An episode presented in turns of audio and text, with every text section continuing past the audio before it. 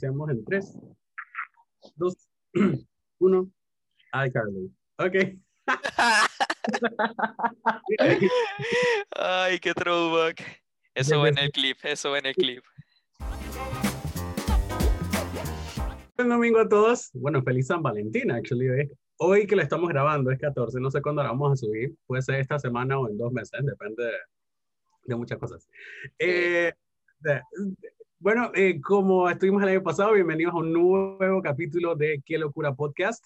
Eh, cada vez estamos yendo más en contra de lo que dijimos en un principio y siempre nos metemos en cosas políticas.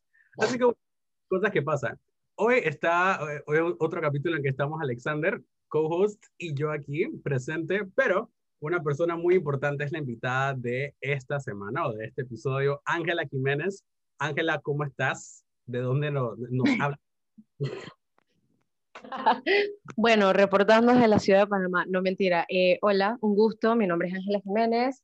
Eh, como comenté, soy de la ciudad de Panamá y súper emocionada de estar aquí en compañía de ustedes dos. Perfecto. Hola. Oye, ¿y cuántos años tienes? ¿A qué te dedicas? ¿Qué estudias? Bueno, yo tengo 22 años, aunque a veces los niegue. Eh, Soy estudiante graduanda de psicología em, y bueno, básicamente, aunque me prometí que eso no iba a regir mi vida, prácticamente rige mi vida porque eh, muchas cosas las analizo desde ese punto. Y eso me permite también entender que el hecho de declararme apolítica o que a mí no me importa lo que está sucediendo, simplemente no va a pasar porque somos seres biopsicosociales y todo lo que pase en, en, mi, en mi esfera social a mí me va a afectar y yo tengo que responder a eso. Entonces, explicando eso, además de estudiar psicología, soy metiche porque en todo quiero estar metida. Así que siempre tengo una opinión para todo. Y tomando el hilo de lo que acabas de mencionar, he, he visto en tu perfil que eres como coordinadora del proyecto Planta tu Mente, Ay, que creo que tiene que ver con la psicología y parte de ti, ¿no? ¿Qué- ¿Me puedes Sí. explicar un poco de eso? Bueno, mira, eh, el año pasado yo formé parte del JAC, que es el Laboratorio Latinoamericano de Acción Ciudadana. Ahí eh, un grupo de jóvenes se unen para crear distintos proyectos que ayuden a la sociedad en general. Eh, el año pasado el eje central era lo ecológico, ¿verdad? Eh, porque estamos trabajando junto con la ACP. Entonces de ahí surge Planta tu Mente, que es literalmente un programa que busca que relacionemos el medio ambiente con la salud mental, eh, por eso plantamos tu mente. Eh, y nos enfocamos en universitarios de la Universidad de Panamá, eh, le dimos consejerías que no son sesiones de psicología, sino algo un poquito más light, y también les dábamos charlas eh, de distintas temáticas, ya sea académicas, psicológicas, eh, y tuvimos 15 graduados del proyecto Planta tu Mente, que bueno, recibió muy buenos reviews y en nuestros planes está volverlo a hacer este año, nada más que un poquito más ambicioso, con más personas. Y, hablemos un poquito de, hablemos PTY, de, web, cosas en las que estás involucrada. Lo, lo tengo aquí en la otra pantalla y te- me encantan los últimos dos posts, by the way. Tienen un poquito que ver con lo que queremos hablar hoy. Háblanos de este, este proyecto que iniciaste Ujú. no hace poco y de qué se trata.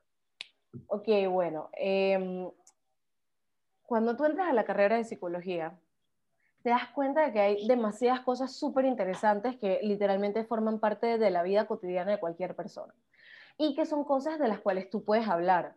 Además de que, eh, bueno, Jean Paul ya sabe y se darán cuenta eventualmente aquí, que a mí me encanta hablar.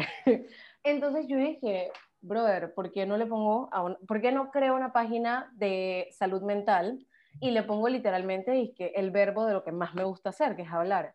Entonces así surge Hablemos PTY, es una página eh, de psicoeducación, así lo veo yo. Intento hablar de distintas temáticas que me encuentro en mi vida diaria eh, o lo relaciono con cosas que están pasando.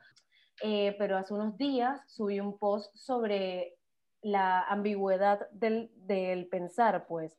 O sea, cotidianamente pensamos que solamente me puedo sentir de una manera y solo puedo ver las cosas de una manera y que me tengo que concentrar en que la nueva moda del positivismo, que todo tiene que ser estrellitas y luces y súper bueno, pero en realidad no tiene que ser así. Y te puedes sentir súper agradecido por algo, pero a la misma vez pensar, que, man, me siento un poquito mal porque mi mejor amiga aplicó conmigo y no quedó. Entonces es sumamente normal que te sientas así, que sientas estas dos emociones y la clave es aceptar que te sientes de las dos maneras y entonces trabajar eso. Pero bueno, sí, eso es un resumen de los dos últimos posts, pero suscríbanse, hablemos PTY. Gracias. Parte de la pantalla. Sí, por, por, ahí va a estar el link o, el tag, pero yo creo que es muy importante lo que dices, ¿no? Mucha gente piensa que si uno no está feliz por un momento, uno no es normal. Yo, yo no estudio psicología ni sé absolutamente nada de eso, pero yo entiendo que son parte de los sentimientos humanos y que uno tiene que pasar por buenos y malos momentos. Súper importante esa parte. Oye, estaba revisando un poco de Twitter, averiguando de ti, y quería compartir, un, quería compartir un post en pantalla que es un poquito acerca de Salvador Rodríguez, eh, inflación, empresas fantasmas y demás. Pero eso fue como una, una queja que tuviste. Háblanos un poco acerca de eso antes de que lo comparta en pantalla.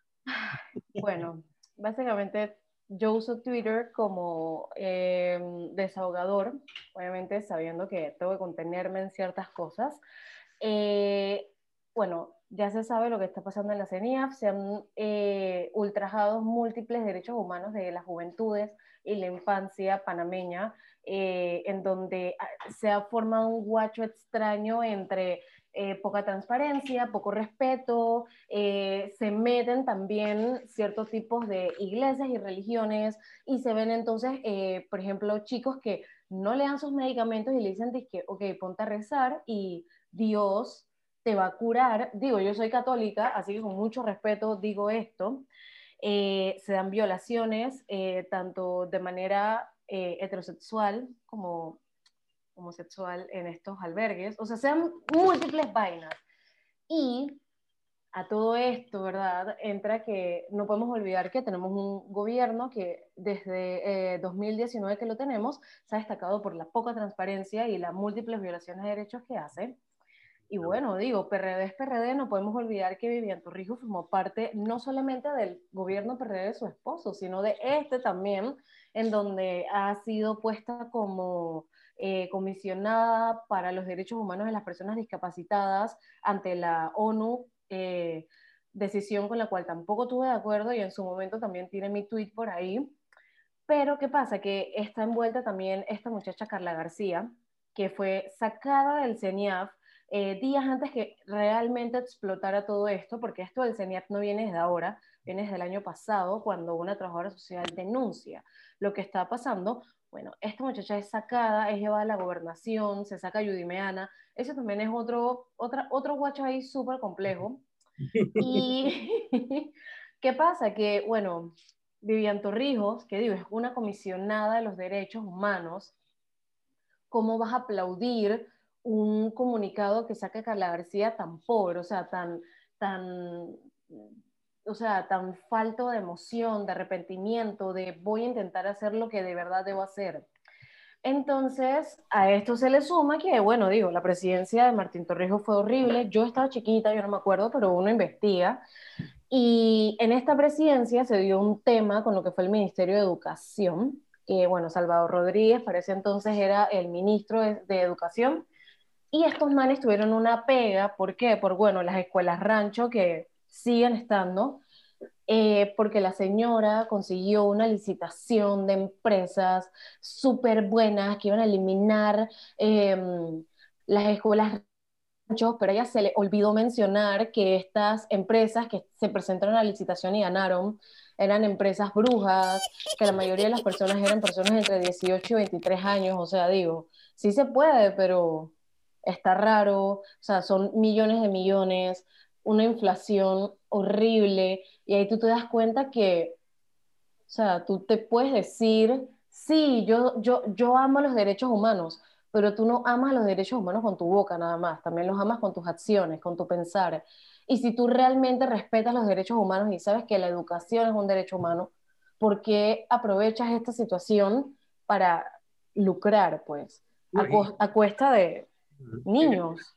Toda esta locura de Carla García, de Jimena, de, del CENIAF específicamente, ahí nos comentaste más o menos lo que estaba pasando, e incluso un poco también nos publicó que hay una chica que se había escapado eh, porque estaban abusando, la regresaron al mismo lugar. ¿Cuál es la función, perdón, cuál debería ser la función del CENIAF y de qué manera, además esto que lo hemos mencionado, no les está cumpliendo? Bueno, mira, el CENIAF, que básicamente son las iniciales que identifican a la Secretaría Nacional de Niñez, Adolescencia y Familia, se crea como un organismo que se desprende del MIDES, que anteriormente le pertenecía al MIDES cuando el MIDES tenía un nombre totalmente distinto, básicamente para el 2009. Se crea, ¿verdad?, esto con la intención de realmente vigilar y hacer valer los derechos de los niños, el intentar que estos tengan un bienestar adecuado. De hecho, por ejemplo, la CENIAF es responsable de el programa de menores infractores, por ejemplo, los que son menores infractores, los que son delitos no tan pesados, llegan a la CENIAF y ahí es donde los, por así decirlo, rehabilitan, les dan talleres, todo esto. Adicional a eso, eh, supuestamente cuida de la infancia, por eso son los responsables de estos albergues, en donde van niños que sus familias los abandonan, donde van niños que sus familias, por ejemplo, no los pueden cuidar. También en algunos casos he escuchado que eh, cuando las madres son menores de edad y tienen una situación económica muy paupérrima, la CENIAF mete mano y los coge, ¿verdad? Em, a la CENIAF caen niños que, por ejemplo, bueno, una gran parte, o por lo menos los niños que fueron eh, actores en todo este problema que se dio, eh, tenían discapacidad intelectual o tenían algún tipo de eh, trastorno mental que, que, digo, ya se le va sumando como que, ok, este niño no solamente es vulnerable por su situación económica, su situación social, situación familiar, y a esto sumémosle un factor individual que podría ser una discapacidad intelectual. Entonces, claramente son niños que necesitan ayuda. Entonces los llevan a estos albergues que la mayoría son supervisados por eh, iglesias y aquí la idea es que los cuiden, les garanticen un bienestar, les garanticen que estos niños puedan tener un buen futuro, ¿verdad? Y bueno, definitivamente vemos que en todos los casos no lo es. Cuando vi esto que comentaste de la muchacha que hace como un día o dos días, de 10 años, si no me equivoco, se escapó de un albergue y la devolvieron al albergue, yo literalmente pensé que, wow, esta, esta muchacha está escapando de su victimario, se escapa, pide ayuda porque se monta un techo a pedir ayuda y veo a todas las redes sociales aplaudir el hecho de que va a volver con su victimario. O sea, tú no te escapas de un lugar porque el lugar es un palacio y te tratan magníficamente. Exactamente. Oye, qué, qué feo. Em, yo creo que tenemos claro la función del CENIAF, pero lastimosamente no es lo que se predica. Y, o sea, tener un rol tan importante para los niños que obviamente como todo lo, logo es la palabra, todo lema famoso que se dice el niño es el futuro de nuestra nación. Yo creo que estamos jodiendo buco. Cuéntame algo, Ángela, quiero saber tu punto de vista con la iglesia. Yo creo mucho en que tenemos que tener a la iglesia alejada de todas las funciones del Estado, un Estado totalmente laico, pero yo creo que eso de la iglesia manejando a los niños no está como muy bien. Eh, no, sí, que básicamente les decían que, ok, no, los medicamentos no son, no son lo que, en lo que nosotros creemos, porque nosotros obviamente nuestras creencias se desprenden de, una, de un cuerpo, ¿verdad?, eclesiástico. Entonces, no te vamos a dar los medicamentos y tú puedes rezar, te sientes más cercano a Dios y Dios meterá.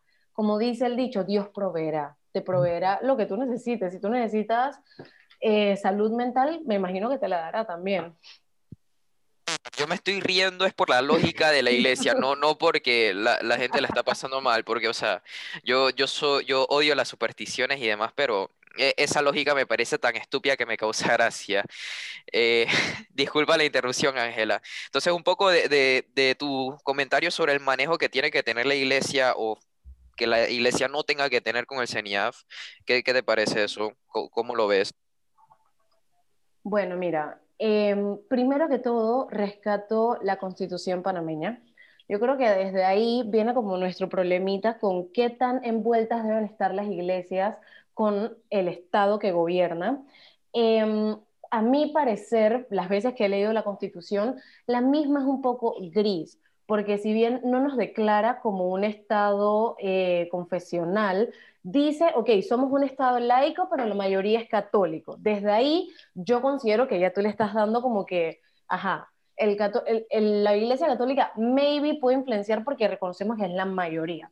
Em, a esto le sumamos el hecho de que vivimos dos realidades. Vivimos la realidad del papel, que nadie le presta atención, y vivimos la realidad de lo que está pasando. Panamá puede decirse muy estado laico, no lo es. Mm, por ejemplo, eh, tuvimos una JMJ en donde muchos fondos públicos que pudieron haber sido usados para tantas cosas que necesitamos fueron destinados para la JMJ, que bueno, habrá llenado a múltiples personas y lo respeto, pero no considero que era el, el, destinatario más sensato para los fondos del Estado, ¿verdad? Tenemos el caso Cosca también para mencionar cómo realmente Panamá no funciona laicamente. Ahora, una vez dicho esto, el Estado se apoya muchísimo en lo que es las iglesias para eh, ciertas acciones. ¿Por qué? Porque se ve a las religiones, a las iglesias, como em, algo, como, como algo bueno, algo que nunca va a poder ser malo ni mancillado, porque son religiones que eh, advocan al amor, a la paz, etcétera, ¿no? Entonces, no es raro ver que se meten muchos elementos religiosos en la gobernanza y esto se afecta de una manera u otra. Entonces llegamos a este lugar en donde el Estado, digas el CENIAF, se apoya en albergues que son creados por iglesias o fundaciones patrocinadas por iglesias y en donde el CENIAF tuvo una falla grave, que es que como el CENIAF la mitad está llena de botellas y la otra mitad está llena de gente que tiene que hacerle, hacer doble trabajo y no se dan abasto, no se supervisaba de una manera correcta el estado de los albergues y el estado de las personas que estaban ahí. Entonces era muy, era muy, mm, ok, Ana Pérez, Ana Pérez está bien, sí, se le mantiene el diagnóstico, sí, perfecto, continuamos con el otro. Y no es como una examinación de campo, que voy, veo cómo está el albergue, veo quiénes están en el albergue. Y eso provocó que en muchos albergues que supuestamente debieron haber sido solo para niños o solo para adolescentes, se mezclaran adultos en rehabilitación. ¿Qué digo? Adultos en rehabilitación se están rehabilitando. ¿Por qué? Porque tienen un problema y tú no le vas a poner a un menor que está indefenso y que realmente no tiene herramientas para enfrentarse a este adulto que tal vez porque está en rehabilitación está sumamente ansioso, está sumamente agresivo y que digo, además de todo, es un adulto, ¿verdad? Entonces, básicamente para mí eso fue lo que pasó con, con el CENIAF yo creo que ahí vemos las dos caras del gobierno, y digo gobierno en general, no, no señalando solamente a, en este momento, en donde yo me, me imagino que alguna razón por la cual estarán haciendo esas combinaciones de, de adultos en, rehabilitación, con niños, con personas que, tú, tú, mencionaste, jóvenes que se están también rehabilitando por alguna razón, niños con discapacidad, es por tema de dinero. Entonces vemos como por una parte, si eh, dicen, combinémoslos a todos en un solo lugar, eh, qué sé yo, no hay plata o se fue toda la plata en botella, pero por el otro lado vemos remodelaciones eh, eh, que hacen los, diputados y, ministros y demás. Porque este problema del CENIAF se pudo haber evitado hace mucho tiempo, o si había pasado, se pudo haber remediado con una auditoría correcta. La auditoría no siempre es plata, la auditoría es ver si las cosas se están manejando bien. Pues, yo, creo que el problema no es el dinero. Pese a que Panamá tenga más de 30 mil millones de deuda, teniendo de, esos 30 mil más de 15 que siendo deuda externa eh, y diferentes proyectos sin completarse, igual yo creo que el problema no es el dinero, porque, porque yo creo fielmente que ellos consiguen el, dinero cuando quieren y como quieran, ¿no? Pero bueno, yo creo que ahí es problema de ética o moral. Sí, que, que estés trabajando para un ministerio, que veas la condición de los pelados que estén mal y que no hagas nada, yo creo que eso es un problema grave de una persona, de cómo piensa, de cómo es. Ahora, en cuanto a los adultos en rehabilitación, que sean adultos no es el problema. Bueno, aunque puede ser porque tienen más fuerza, eh, quizás tengan, no sé, eh, mejor desarrollado ciertas partes de su cuerpo y demás. El problema es que están en rehabilitación. Eso quiere decir que tenían una condición preexistente. Y si tú lo mezclas con niños, que son personas mucho más indefensas que adultos, eso es problema. O sea, ahora el punto es, ¿qué carajos podríamos hacer nosotros como jóvenes? para cambiar esa situación, sin tener que esperar un cambio de gobierno, sin tener que esperar que quiten las botellas. ¿Qué podemos hacer nosotros? ¿Cómo tú lo ves siendo una futura psicóloga activista que, entiende más el tema, que, ve cómo afecta mentalmente este problema a los demás?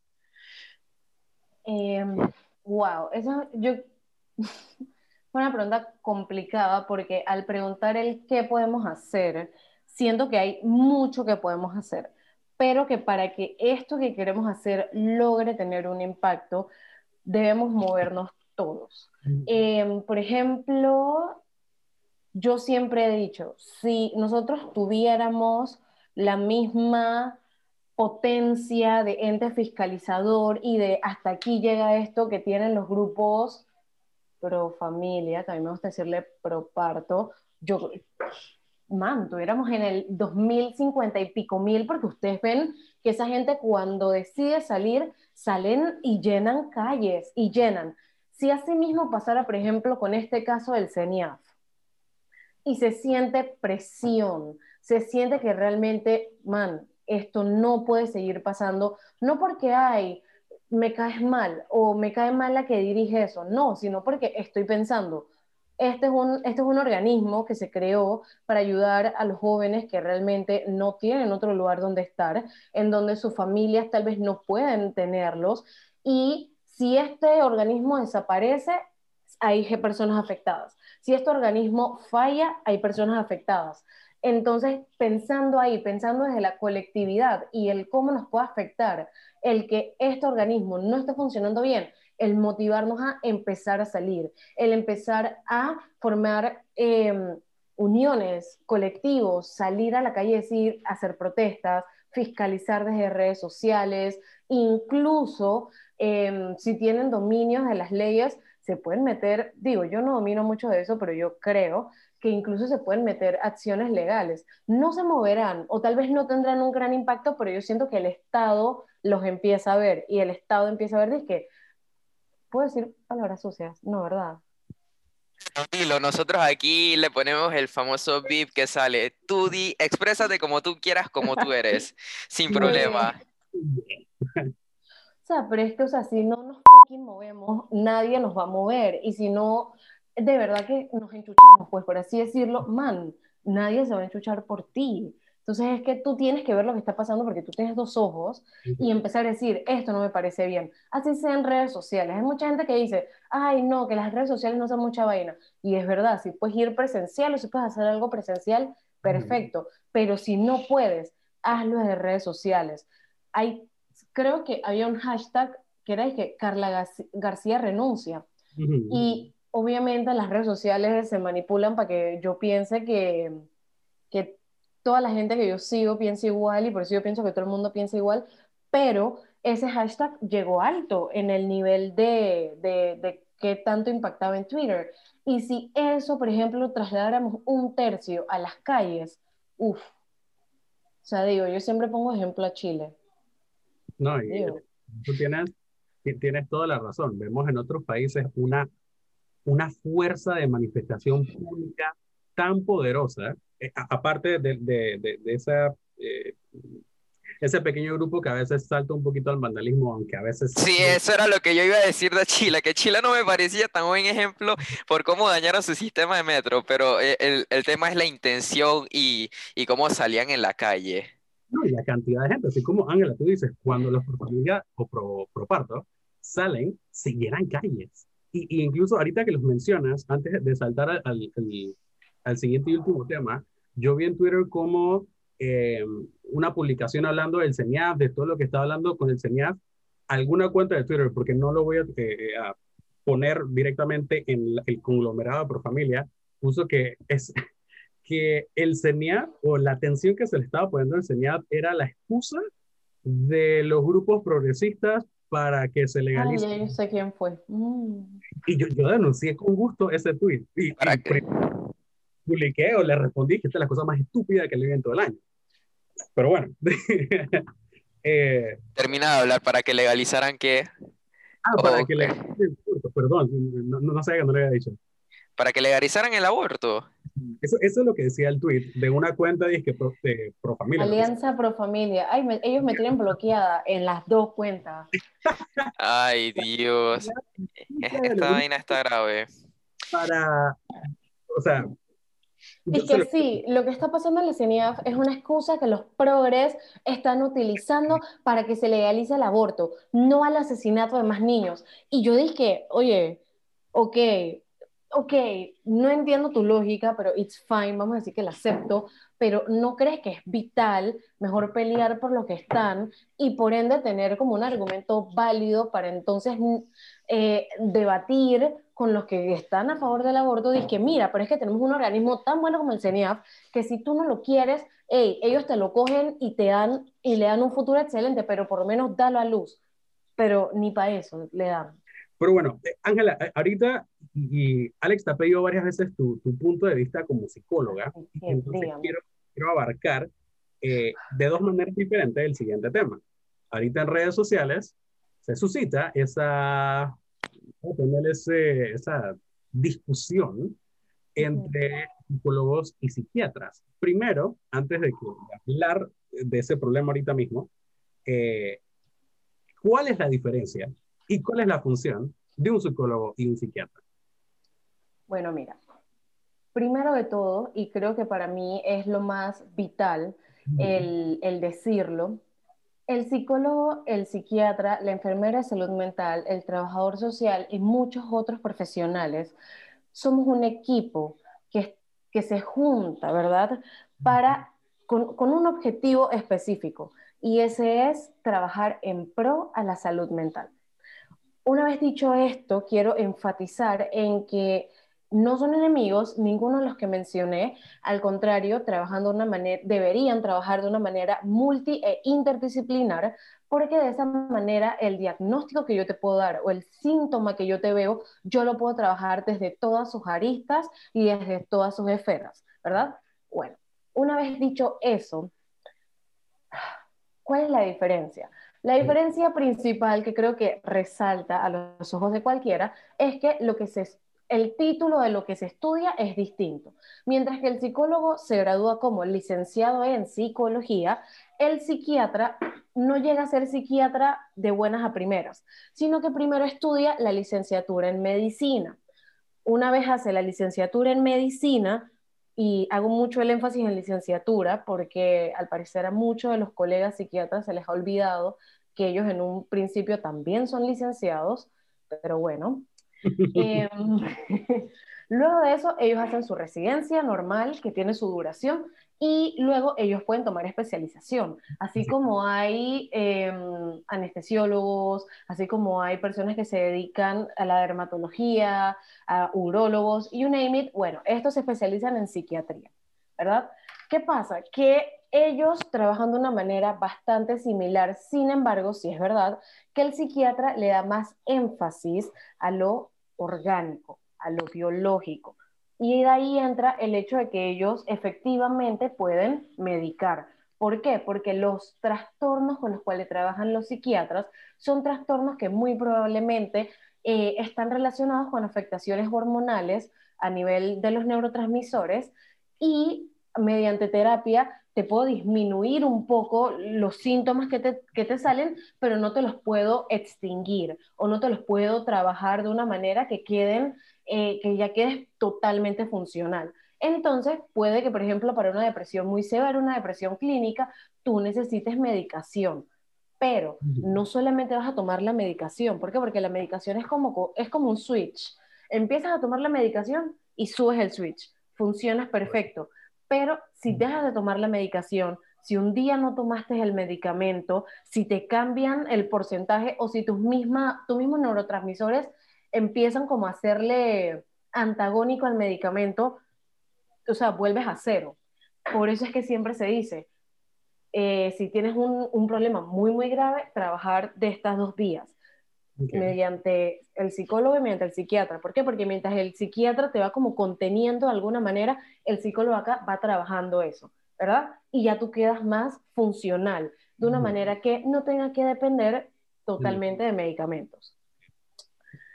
Entonces, como comenté, mientras que ellos trabajan con un enfoque un poquito más orgánico, nosotros, dependiendo también del estilo de psicoterapia o de psicología que sea, trabajamos con un enfoque un poco más global. Em, consideramos un poco más tu futuro, tu pasado, eh, cómo es tu relación en la casa, que tal vez te puede estar gatillando ciertos síntomas. O sea, nos vamos un poquito más a lo específico, pero porque nosotros no tenemos la varita mágica de los medicamentos que San si puede se acabó, no, sino que nosotros tenemos que eh, eh, armarte con herramientas y no te podemos armar con herramientas si no sabemos ante qué te estás enfrentando. También, y esto ya es un poquito más banal, eh, las sesiones terapéuticas son un poquito más intensas, son un poquito más duraderas y el psiquiatra sí, como es básicamente ir inspeccionando cómo va el medicamento y cómo va el tratamiento, son un poquito más espaciadas mientras que el psiquiatra específicamente se interesa en lo que es la sintomatología, porque así yo puedo identificar qué trastorno tienes, viendo, bueno, cumple con criterio A, criterio B, criterio C. Nosotros también nos fijamos en eso, pero también, como comenté, nos, nos, nos fijamos en lo que es la causa y el contexto de lo que te está pasando. Por ejemplo, si tú estás presentando un cuadro de distimia, ¿verdad? Yo también quiero ver qué te puede estar causando esta distimia, qué te puede estar empeorando esta distimia y cómo funcionas tú con tu distimia en tus distintos entornos, laboral, social, familiar y evaluar. Chuso, yo creo que este cuadro puede ascender a un trastorno peor. Tú sabes que es tratable, entonces vamos a seguir trabajándolo así, sin medicación y eso. Entonces, básicamente, esa es como la diferencia. No, perfecto, y es muy importante aclararlo porque eh, hay mucha gente que piensa que si una vez se tratar con alguno de los dos es porque está loco. Y, y estoy, claro que tú tienes una opinión, no, no una opinión, me disculpo. Estoy claro que así no es. De, de, así, así no es. Se trata con un no es porque está loco. No. no. De locos es ignorar tu salud mental. Eso sí es de locos. Wow. Porque ¿cómo te puede hacer daño? Pero nada tiene de loco ir a, ninguno de los dos. No, la gente, lastimosamente yo creo que, no solo en Panamá, pero en otros países la gente piensa que porque uno va al psicólogo uno tiene un problema o es retrasado o cualquier síntoma malo, no sé, pero digo, desde que mi profesora me dijo, mi profesora español, que es una crack, que, me enseñó la mayoría de lo que se hacen hacer ensayos, desde que ella me dijo, yo cada año visito a mi psicólogo para hacerme mi chequeo mental, yo quedé, wow, o sea, si una persona profesional, adulta, casada, con hijos, con futuro, me, va al psicólogo, ¿por qué yo no? Digo, o sea, que tiene eso de malo. Y entonces ahí comprendí que la gente ve esto como un tabú, la gente ve como esto que, eh, que es malo, pues, que, o sea, no le veo, ya desde ese punto, desde ese momento, no le vi como la gracia de decir que, que eso es de, de, no sé, de gente que tiene problemas mentales, ¿no? ¿Me entienden? Pero bueno. No, digo, ir al psicólogo no significa que, ay, voy al psicólogo porque tengo un trastorno de personalidad, sino que, por ejemplo, tú puedes ir al psicólogo porque quieres mejorar tu relación con tu familia. Puedes ir al psicólogo porque quieres mejorar las formas en las cuales expresas tu amor. Puedes ir al psicólogo porque eh, estás sintiendo estrés en el trabajo y quieres ver cómo puedes solucionar eso. O simplemente puedes ir al psicólogo porque quieres ir y porque sabes que eso contribuye a tu salud mental y que te arma de múltiples herramientas para, o sea, él no esperará, chuzo, ya me salió el problema y ahora tengo que arreglarlo, sino que cuando, ir al psicólogo y cuando ya me sale el problema, ya yo tengo las herramientas para arreglarlo. Perfecto. Oye, em, no, y, lo que estás diciendo creo que se ejemplifica en TikTok un millón de veces cuando se hace esa diferencia entre cómo tratan los padres eh, la, la, salud mental de los hijos en otros países versus los latinos. Eh, y yo me, últimamente he, perdido varias horas de mi vida en TikTok y esos son... esos me niego a caer en esa red. Yo lo evito, yo lo evito. Cuidadito, no lo hagas, aléjate de esa vaina. Eh, pero ahí se ve mucho cómo, cómo las familias latinas, no todas, pero un factor común, eh, no le da importancia o, piensa inexistente que existe algo que se llama salud mental y que cuando los pelados sufren de depresión, están tristes, la escuela los aboya, es porque qué sé yo, tan aguados. Ah, pero bueno, Ángela, muchísimas gracias. Eh, para no pasarnos un poco más de tiempo, muchísimas gracias por toda la información que nos compartiste. Eh, hablamos de varias, redes sociales que tienes, tienes la tuya. Porfa, sigan a Ángela en Twitter. Yo me entretengo mucho viendo cómo Ángela... eh, hablemos PTY, muy importante, yo lo sigo. Eh, post muy interesantes como los últimos dos que hablamos. Y Ángela, cualquier otro proyecto que tengas, que quieras, eh, que vayas a crear o el, que nos estabas comentando que quieres eh, volver a impulsar este año, eh, aquí están las puertas abiertas para volver a hablar de esto, igual redes sociales, todo lo que sea. Listo, muchísimas gracias chicos.